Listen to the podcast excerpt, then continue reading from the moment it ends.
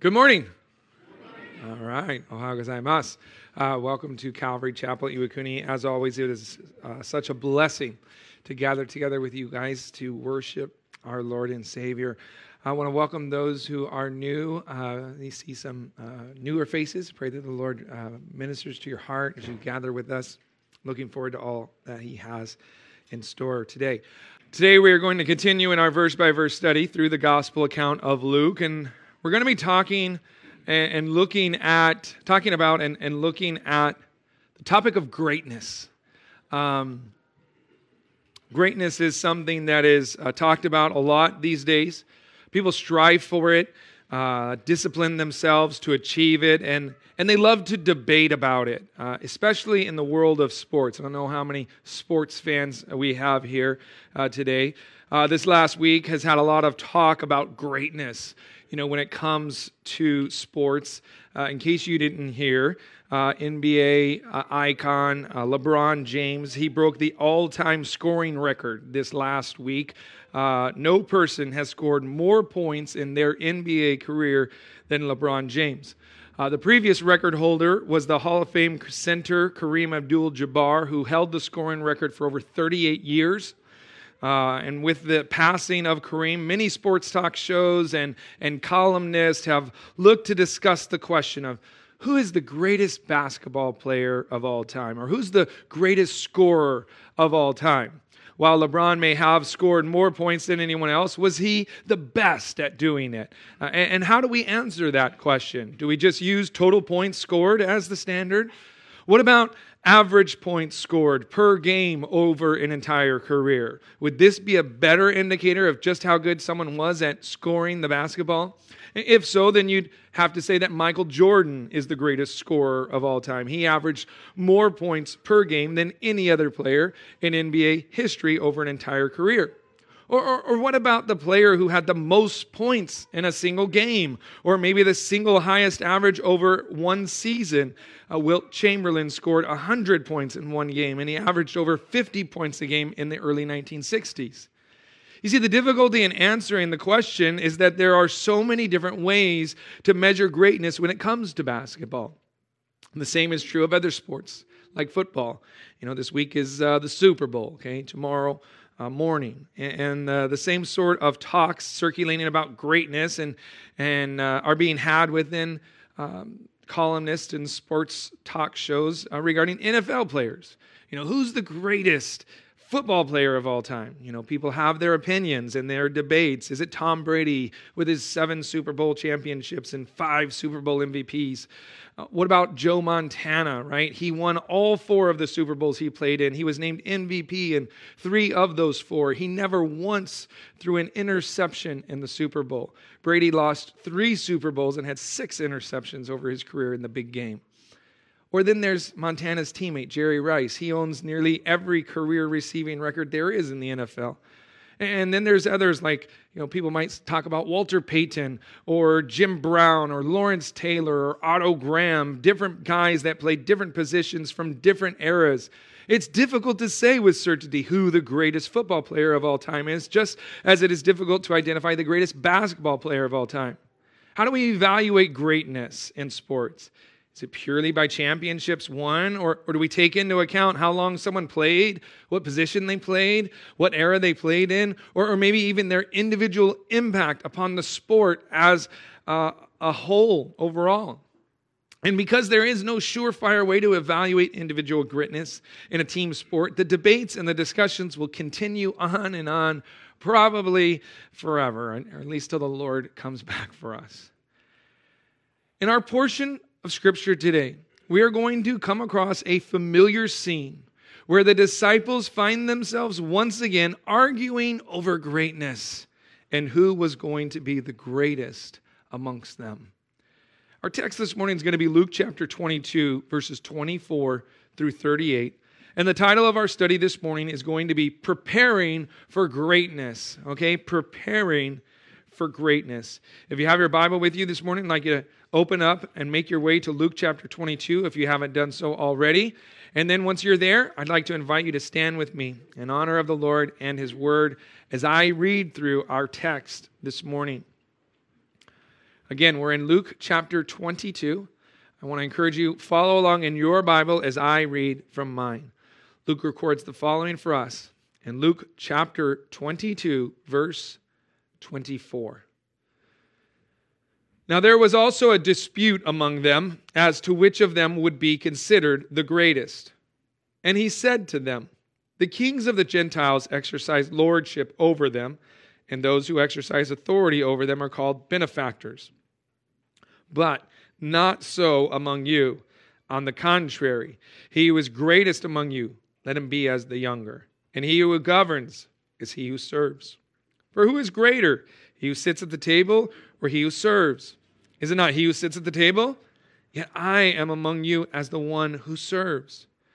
But you are those who have continued with me in my trials, and I bestow upon you a kingdom, just as my Father bestowed one upon me, that you may eat and drink at my table in my kingdom, and sit on thrones judging the twelve tribes of Israel. Verse 31. And the Lord said, Simon, Simon, indeed Satan has asked for you that he may sift you as wheat, but I have prayed for you that your faith should not fail. And when you have returned to me, strengthen your brethren.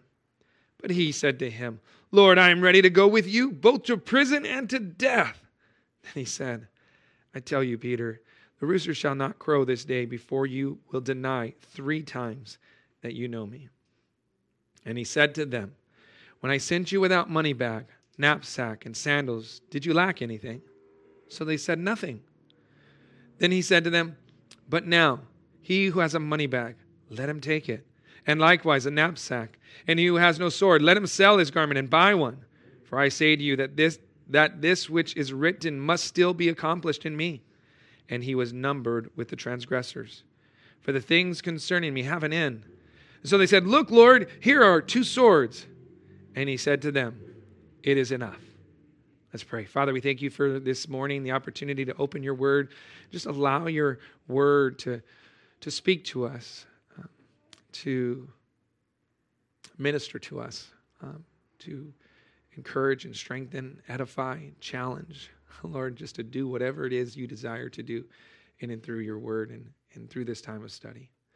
So, Lord, we surrender and we yield ourselves to you and, and your spirit and your word, looking forward to hearing from you, looking forward to just gleaning what you'd have for us to take with us this morning.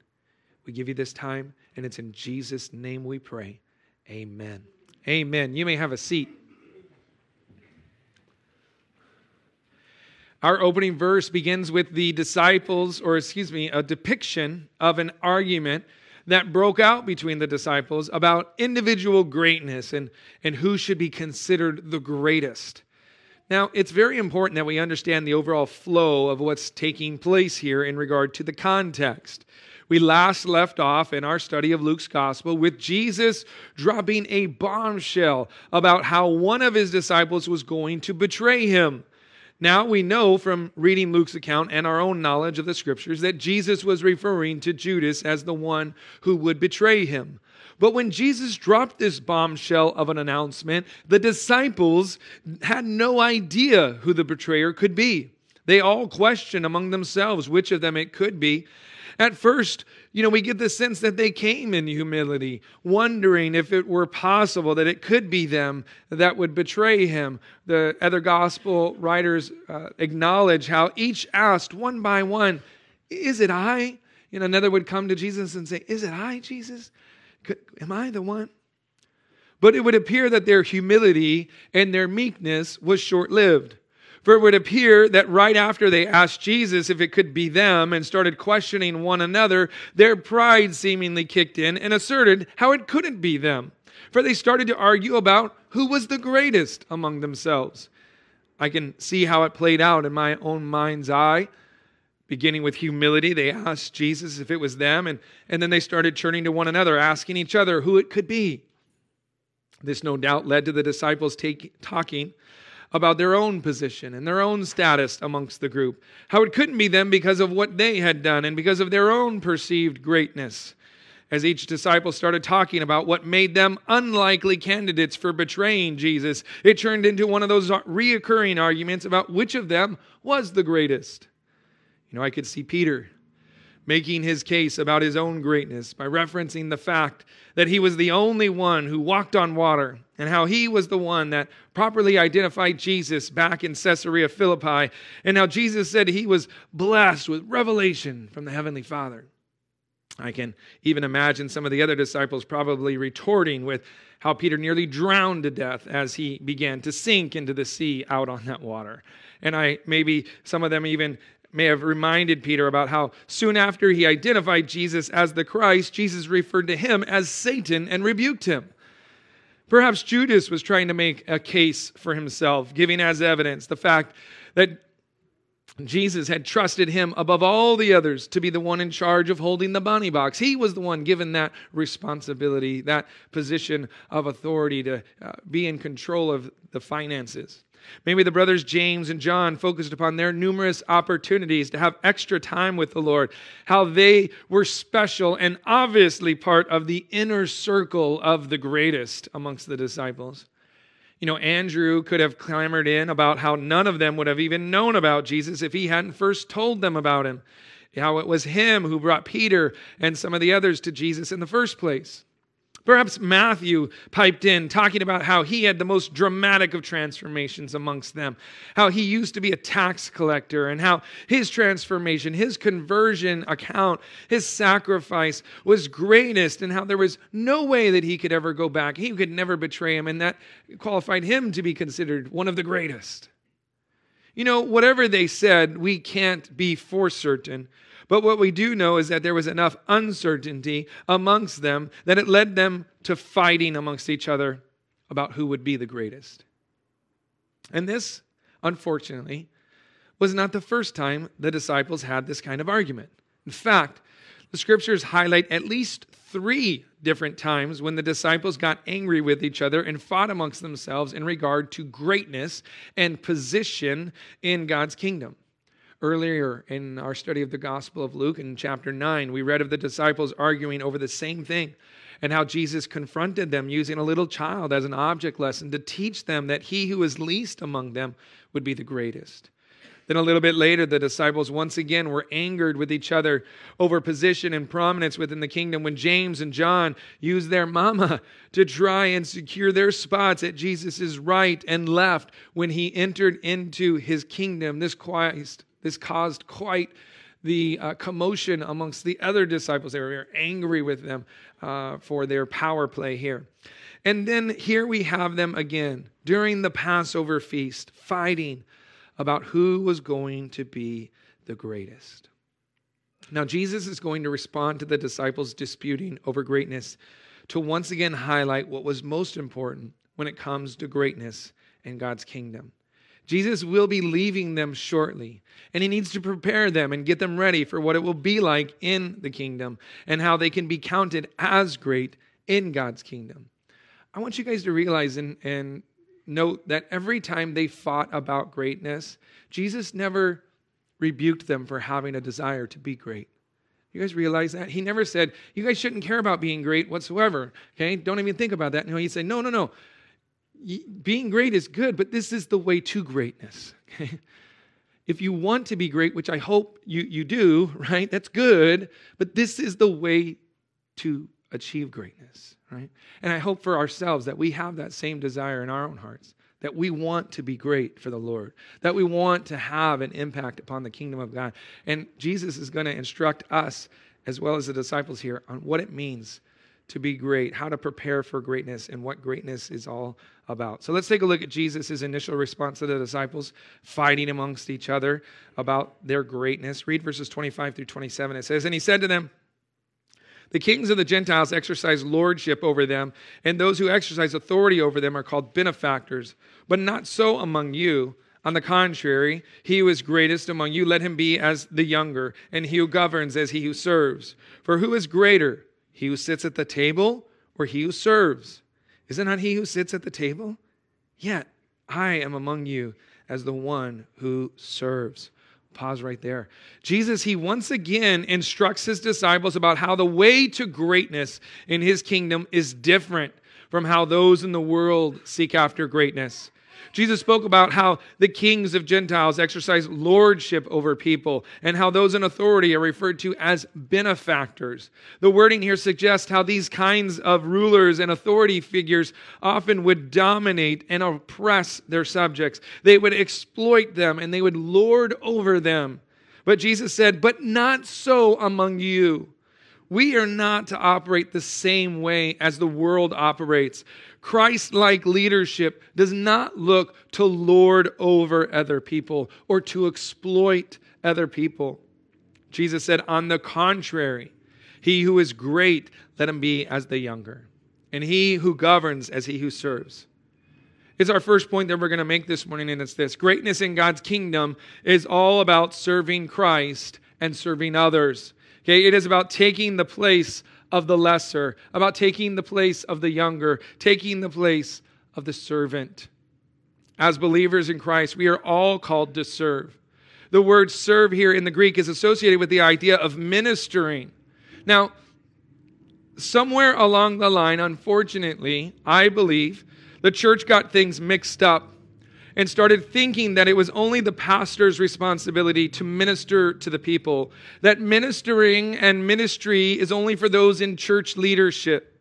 This is not the way God meant for his church to be. We are all called to ministry. We are all called to serve one another. Jesus said in John's gospel, If anyone serves me, let him follow me. And where I am, there my servant will be also. If anyone serves me, him my Father will honor. You see, being a servant means being a follower of Jesus Christ. And if you are here today and you call yourself a follower of Jesus Christ, then you are called to serve. You are called to minister. You are part of the body of Christ, and God has given each of us a gift that we may minister it to one another as good stewards of the manifold grace of God, according to 1 Peter chapter 4, verse 10. And so, what has God given you that you may share it with the body, that you may minister it to one another as the scriptures proclaim? You know, instead of coming to church and thinking, you know, what does this church have to offer me? Or, or how can this church serve me and, and my needs and my family's needs? We should come with a heart and a mind that thinks, what do I have to offer this church?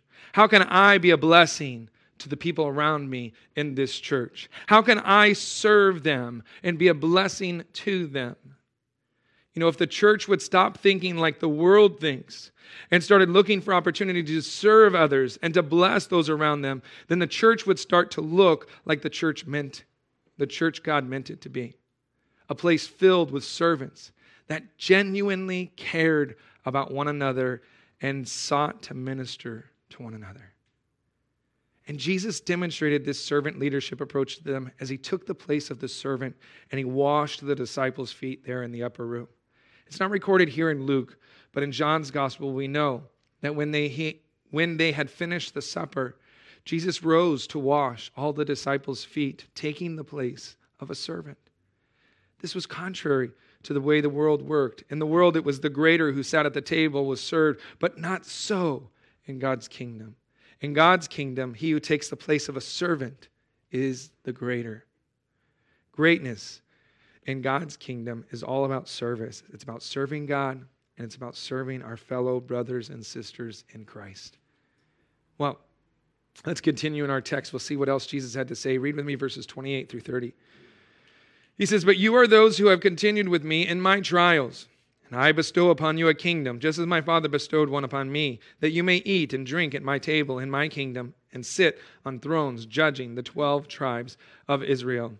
So Jesus continued his lesson on greatness by reminding them of the future positions and rewards that awaited them in his kingdom.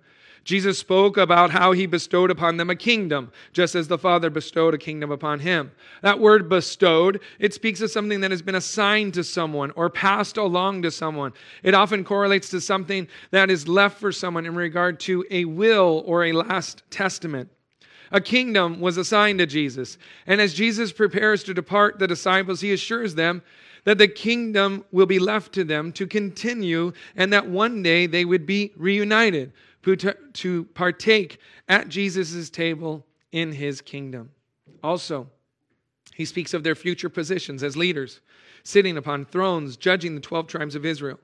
And what that exactly means is debated. It could be taken literally that the 12 disciples will rule over the 12 tribes of Israel when Jesus establishes his kingdom. It could refer to the 12 disciples overseeing the future kingdom as a whole, including both Jews and Gentiles. There are a couple problems with those interpretations, like, well, what about Judas? Is you know he's not going to be that. So who's going to be the 12th? Is it going to be Matthias? Is it going to be Paul? And you know people want to argue that. Uh, I don't think that's the point. Okay, or it could be referring to Jesus' disciples in general, who are part of the millennial kingdom to come, ruling over those who will live to see those days. And I'm not certain as to which, if any of these ideas, is correct. And I don't think it's the major point Jesus is trying to make. It's not the point I want to make. To me, the major emphasis here is upon the fact that these disciples had stuck with Jesus through all of his trials. These disciples were with Jesus through the highs and through the lows. No matter what came, they stood by his side and they continued with him despite what others were saying, despite how things were changing. They continued to follow Jesus. And I think the major point Jesus was making was the need for faithfulness in his kingdom. If you want to be considered great, you must be a servant, but you also must be faithful. Okay? You must persevere and continue in your service through all the highs and all the lows. Paul writes in 1 Corinthians about the needed qualities and character of stewards and servants of God. Paul writes, Moreover, it is required in stewards that one be found faithful.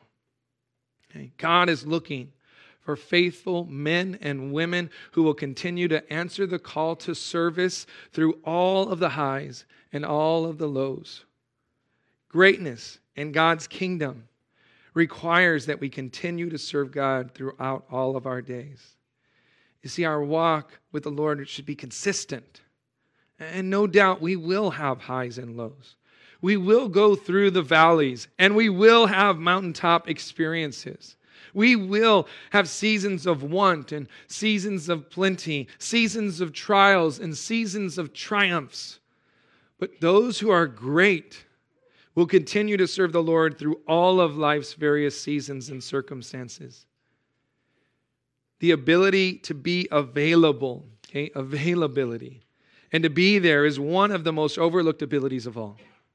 Can you be counted upon to answer the call day in and day out? God is looking for faithful stewards who will continue to walk with Him all of their days.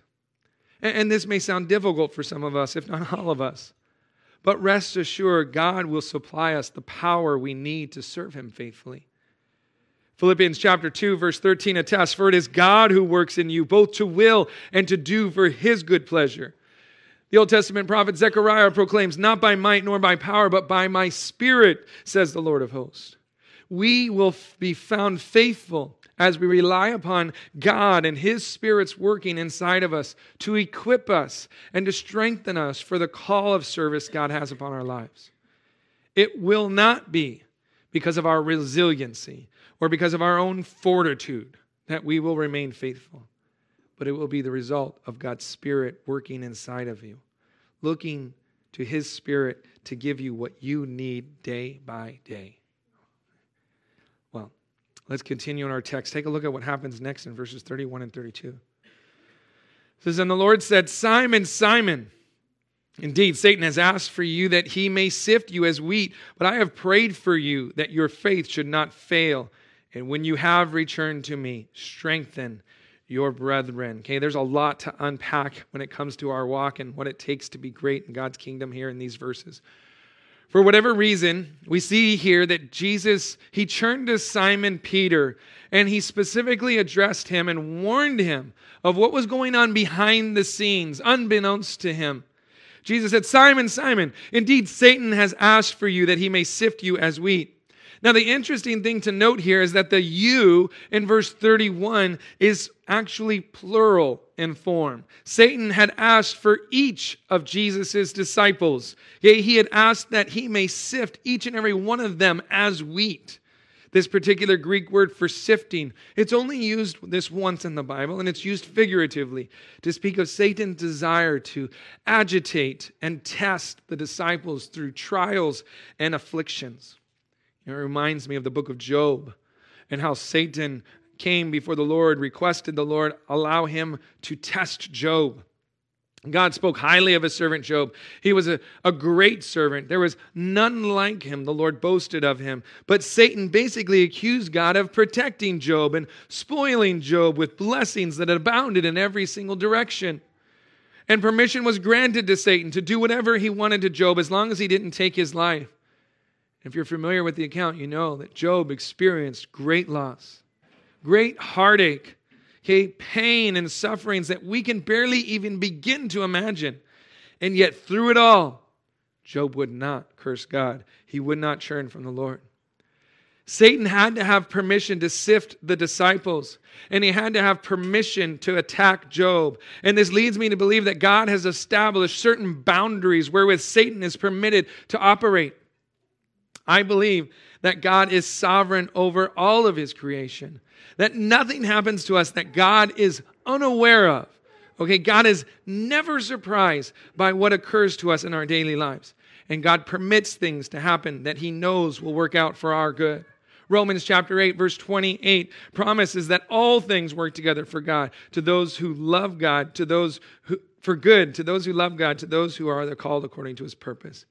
Even the pains and the sufferings the difficulties, the attacks of the enemy. God uses them all for good to those who love God and are called according to his purpose. God has a plan and a purpose in everything he allows to come our way. God was at work in Peter's life, and he is at work in our lives as well. Though Satan had asked to sift all of the disciples, Jesus specifically tells Peter that he has prayed for him. The you in verse 32 is singular.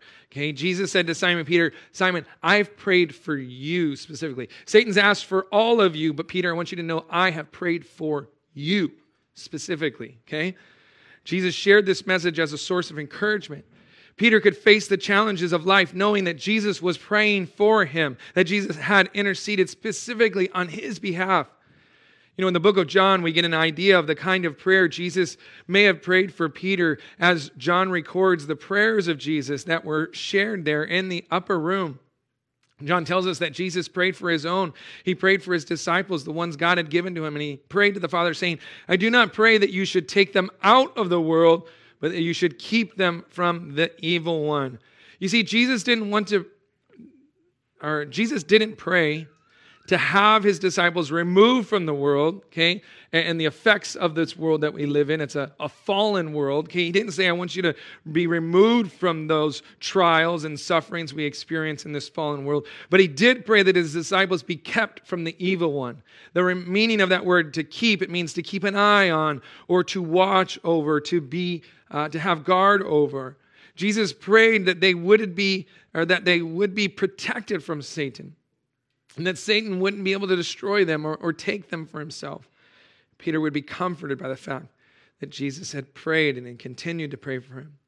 And we too ought to take with us the same assurance and encouragement regarding our own lives. You see, the author of Hebrews writes how Jesus always lives to make intercession for us, for those who come to God through Christ. Hebrews 7 25 tells us of that. The meaning behind the word lives, it speaks of Christ's existence. He exists. Okay, he continues on forever and ever so that he may intercede for all who come to him through faith. Christ died and he rose again and is at the right hand of God interceding for us, according to Romans chapter 8, verse 34. John writes, My little children, these things I write to you so that you may not sin. And if anyone sins, we have an advocate with the Father, Jesus Christ the righteous. We have an advocate before the Father, one who pleads our case, one who stands for us, one who intercedes on our behalf. What a great source of comfort and encouragement that should be for us. Whatever we are going through, we are not going through it alone. Jesus is with us and he is praying for us. He is interceding on our behalf before the Father. And what specifically did Jesus pray for Peter? We're told that he prayed specifically that Peter's faith not fail. Jesus knew that the enemy was going to come against Peter. He knew that Peter was going to go through a great trial, great difficulty, and he prayed that Peter's faith would not fail him. And if you're familiar with his account, you know that the Lord did answer that prayer. If you know the account, you do know that Peter's courage failed him. He did lose hope, but he never lost his faith. He never stopped believing in who Jesus was. He denied knowing the Lord, but we know that he didn't mean those things and that he merely said them to try and protect himself. For the moment he caught eyes with the Lord, that when that rooster crowed after the third time he denied him, he caught eyes with the Lord. And Luke, Luke 22, 62 tells us how he, he wept and he wept bitterly, fleeing from that place, brokenhearted over realizing what he had done, how he had crumbled in fear before the Lord. Peter still believed in the Lord. He still loved the Lord. He simply allowed fear to get the best of him in that moment, and he lost hope. He saw his Lord being bound and led away to the religious authorities. He saw him being questioned and mocked and struck. He heard the people trying to present their case against him, and he was afraid to get caught up in all of it. He didn't understand what was going on. He couldn't figure out what Jesus was doing and, and why he was allowing these things to take place. And maybe you're here this morning and you can relate to Peter. You believe in the Lord. You know, you definitely have a, a, great love for Him, but maybe your hope has been shaken. Perhaps you're going through a situation where, like Peter, you, you can't make sense of it. And you don't quite understand what God is doing and, and how He's going to work together for good as He promises. My encouragement to you do not lose hope. Okay? Jesus is praying for you. He is interceding for you before the Father. He is intimately aware of what you are going through. Do not lose hope. Do not allow your faith to be shaken. Trust in the Lord and His plans and purposes for you. He will see you through. He will give you what you need to accomplish all His desires and plans for you. His plans for you, they are wonderful. They are good. Jeremiah says, For I know the thoughts that I think towards you, says the Lord, thoughts of peace and not of evil, to give you a future and a hope. Don't lose hope. Don't let your faith falter. Trust in the Lord. Allow Him to see you through whatever it is you're going through. After assuring Peter that he had prayed that his faith would not fail him, he encouraged him to return to him. You see, Jesus knew that Peter was going to fall. He knew that he was going to deny him. He knew that Peter would lose hope and crumble in fear. But he also knew that there was still hope for Peter. He knew Peter was going to fall, but he invited Peter to get back up again and to come back to him. Jesus knows that we too will fall. He knows we will blow it. He knows that we will still sin and fall short of the glory of God. But He always invites us to come back to Him. Whenever we fall, He's there to lift us back up, to get us back on our feet again, and to call us to continue walking after Him. His love for us and His desire for us is not contingent upon our ability to never fall short, to never fail. It is based upon the grace and mercy of our Lord and Savior. He loves us in spite of our sin. He loves us knowing full well we will continue to fall short, and He continues to call us back to Himself each time that we do. What an amazing God we serve. What an incredibly gracious and kind and loving God we serve. Amen. After Peter returned, he had one command for him to strengthen his brethren, to serve them, to minister to them, to strengthen them in their own weaknesses and in their own falters. Peter was to be an example of the grace and love that was available to each and every one of his brethren. That they too can be assured of Christ's prayers for them and of his loving and welcoming arms calling out to them each time they fell short. The call to ministry and service did not go away even though Peter failed. Christ called him back to himself restored him, and he used him to reach thousands and thousands of first century believers. But what's the main point here as it pertains to greatness? I think it has to do with knowing and understanding that Christ is for us and not against us. I wrote it this way Greatness in God's kingdom is possible because of what Christ did for us and continues to do for us each and every day. He is for us. He died for us. He died for you. He rose again for us, and now He lives to make intercession for us, for you. Okay? He knows we will falter, but He still lovingly calls us back to Him, back to service, back to ministering to those around us. He uses all things for good to those who love Him and have been called according to His purpose.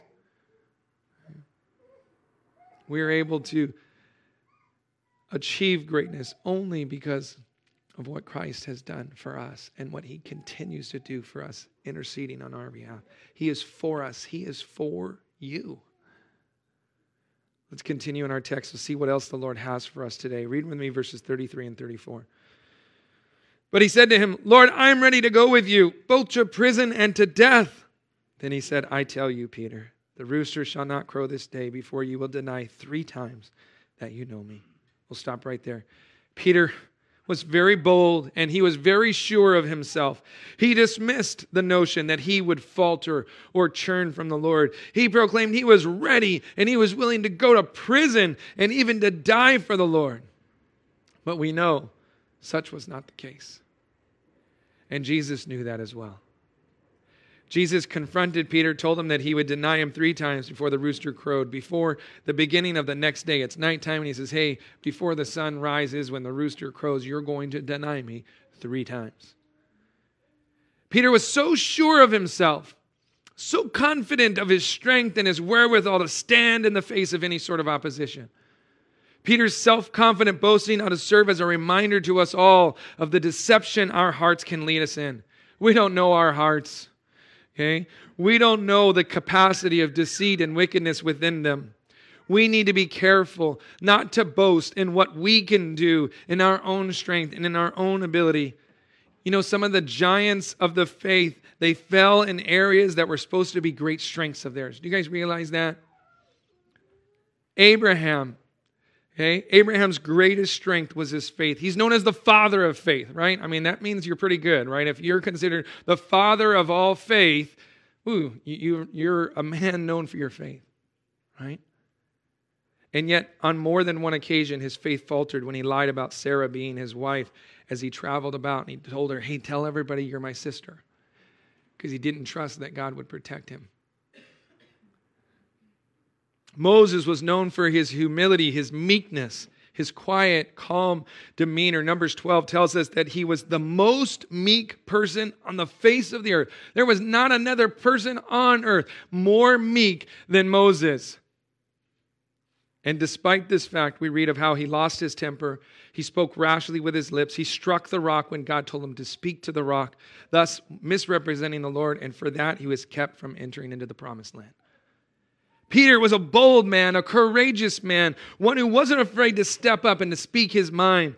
But even though this was seen as a great strength of his, he ended up denying even knowing the Lord three times. The scriptures attest in 1 Corinthians chapter 10, verse 12. Therefore, let him who thinks he stands take heed lest he fall. We need to humble ourselves and not allow pride in our own strengths and our own abilities to lead us into temptation and set us up for a great fall. Greatness in God's kingdom comes to those who will humble themselves before the Lord and trust in His strength, not their own. Let's look to these last verses and we'll wrap up our study for today. Read with me, read with me verses 35 through 38. And he said to them, When I sent you without money bag, knapsack, and sandals, did you lack anything? So they said, Nothing. Then he said to them, But now, he who has a money bag, let him take it, and likewise a knapsack. And he who has no sword, let him sell his garment and buy one. For I say to you that this which is written must still be accomplished in me. And he was numbered with the transgressors. For the things concerning me have an end. And so they said, Look, Lord, look, here are two swords. And he said to them, It is enough. Before departing the upper room, Jesus takes the opportunity to address all of his disciples, telling them about how things were about to change and that they would need to be prepared. Jesus began by questioning them about how things were when he sent them out previously. he asked, you know, hey, when I sent you without money bag, knapsack, and sandals, did you lack anything? And his disciples replied, was, nothing, you know? This is uh, talking about when Jesus had sent them out two by two as they went out ministering to the people in the region of Galilee, preaching to them the kingdom of God. Jesus gave them power over unclean spirits to cast them out and to heal all kinds of sickness and all kinds of disease. Jesus instructed them, As you go, preach, saying, The kingdom of heaven is at hand. Heal the sick, cleanse the lepers, raise the dead, cast out demons. Freely you have received, freely give. Provide neither gold, nor silver, nor copper in your money belts, nor bag for your journey, nor two tunics, nor sandals, nor staffs, for a worker is worthy of his food. And you guys know the, the disciples, they went out and they did amazing things for the Lord. They encountered all sorts of support. They were welcomed and greeted by many. Ministry was exciting. Nearly everyone was happy to have them. But Jesus said that things were going to change. There was a coming conflict that would change the public perception of Jesus and those who followed him. Jesus changed his instructions to his disciples this go round. Now he says to them, But now he who has a money bag, let him take it. Likewise, a knapsack. And he who has no sword, let him sell his garment and buy one. For I say to you that this which is written must still be accomplished in me. And he was numbered with the transgressors. For the things concerning me have an end. Jesus told his disciples that the things written about him still must come to pass. Jesus was going to be numbered amongst the transgressors. He was going to be arrested and gathered together with other criminals, and he was going to be sentenced as a criminal. These things written about him come from the Old Testament book uh, of Isaiah. Isaiah chapter 53, all of chapter 53 speaks about the sin bearing, suffering servant sent by the Lord. It reads in Isaiah 53, verses 7 and 8 He was oppressed and he was afflicted, yet he opened not his mouth. He was led as a lamb to the slaughter, and as a sheep before its shears is silent, so he opened not his mouth. He was taken from prison and from judgment, and who will declare his generation? For he was cut off from the land of the living. For the transgressions of my people he was stricken. Verse 12 says, Therefore I will divide him a portion with the great, and he shall divide the spoil with the strong, because he poured out his soul unto death, and he was numbered with the transgressors. And he bore the sin of many, and made intercession for the transgressors. Instead of being the well respected and sought after rabbi who brought healing and provided food for the needy, Jesus would be seen and treated like a common criminal. His life would be taken from him, and all who followed him would now face similar situations. John records for us that on that night in the upper room, that Jesus reminded his disciples. He said to them, Remember the word that I said to you. A servant is not greater than his master. If they persecuted me, they will also persecute you. But it would seem that the disciples didn't get what Jesus was saying to them. For their response was, Lord, look, here are two swords. And Jesus simply responded, It is enough. It would seem that the disciples took Jesus' words to mean that they needed to arm themselves, get ready to attack. You know, their mindset is still on this idea of God, uh, Jesus coming in and establishing a kingdom, leading a revolt. And so they're like, hey, we've got two swords, we're ready. But later on, we find that wasn't Jesus' desire whatsoever. For when they came to arrest Jesus, Peter pulled out one of those swords and he cut off the ear of Malchus, the servant of the high priest. And when that happened, Jesus called out to Peter, telling him to put the sword away, put that sword back in its sheath, that this was part of the cup that the Father had given him to drink. The response, it is enough, it actually can be understood a couple different ways. It could have been that Jesus was affirming the disciples and telling them that two swords would be enough for the 11 of them. But again, this doesn't make sense. Two swords wouldn't be enough to fight off the attacks and persecution they would be under. Nor did Jesus ever really advocate for people taking the sword and striking people. Another way of understanding this statement, it is enough, is to see it as Jesus saying, I don't want to say anything more about this matter, right? it's enough. Okay? The word enough, it can speak of something being enough and the need to desist, to stop doing something. Perhaps it was Jesus' way of saying, you know what, I'm, I'm done talking about this. He didn't have time to sit there and re explain everything. They were operating upon a divine timeline, and it was time to get going. it would seem that this is a more plausible explanation interpretation of this statement. That jesus was done speaking about it. It was time to move on. He just says you know what? It's enough. Time to go guys. Like i can't rehatch this all. We just went through all this. I just explained to you how i'm going to die. And you guys are still have this mindset of okay we're going to take up arms and we're going to lead a revolt you know it's just time to move on. It is enough. Time to stop talking about this. Well, what do we glean from these final verses and the instructions that Jesus gave to his disciples? I think it's speaking about the balance between divine provision and human responsibility. There's a saying out there attributed to Oliver Cromwell, the English military leader of the 1600s, that says, Trust in God and keep your powder dry. You may have heard that statement before. You may understand what that means. The phrase means to always be prepared to take action yourself while trusting in God to fight for you. The uh, allusion to gunpowder uh, is that the soldiers be, was because the soldiers had to keep that gunpowder dry in order to be ready to fight when required. You know, the Bible has a similar saying in the book of Proverbs. In Proverbs 21, verse 31, it states, The horse is prepared for the day of battle, but deliverance is of the Lord. There's a need to be prepared, but ultimately we trust in and place our hope in the Lord. And I believe that is what Jesus was trying to tell his disciples that the seasons were going to change and that they needed to be prepared for those changes. They needed to continue to trust in God while at the same time doing what they could to be ready for whatever the Lord would allow to come their way. And I believe and think that those who become great in God's kingdom are those who know how to strike the balance between relying upon the Lord and doing what is possible to be prepared. Greatness in God's kingdom requires us to trust in God and to be prepared for whatever He may bring our way. Now, looking over it all, there's, there's one more thing I think I'd like to know. Just in case um, it's not clear, okay? We noted how greatness in God's kingdom is about serving others, doing so faithfully and continually, how it's only possible because of what Christ did for us and continues to do for us, how humility is needed for greatness, along with trust in God and doing our own part to be prepared. But there's one thing else I want to highlight in case it's not seen or understood. Jesus is the standard by which we measure greatness in God's kingdom. Okay? Greatness in God's kingdom is personified in Jesus Christ.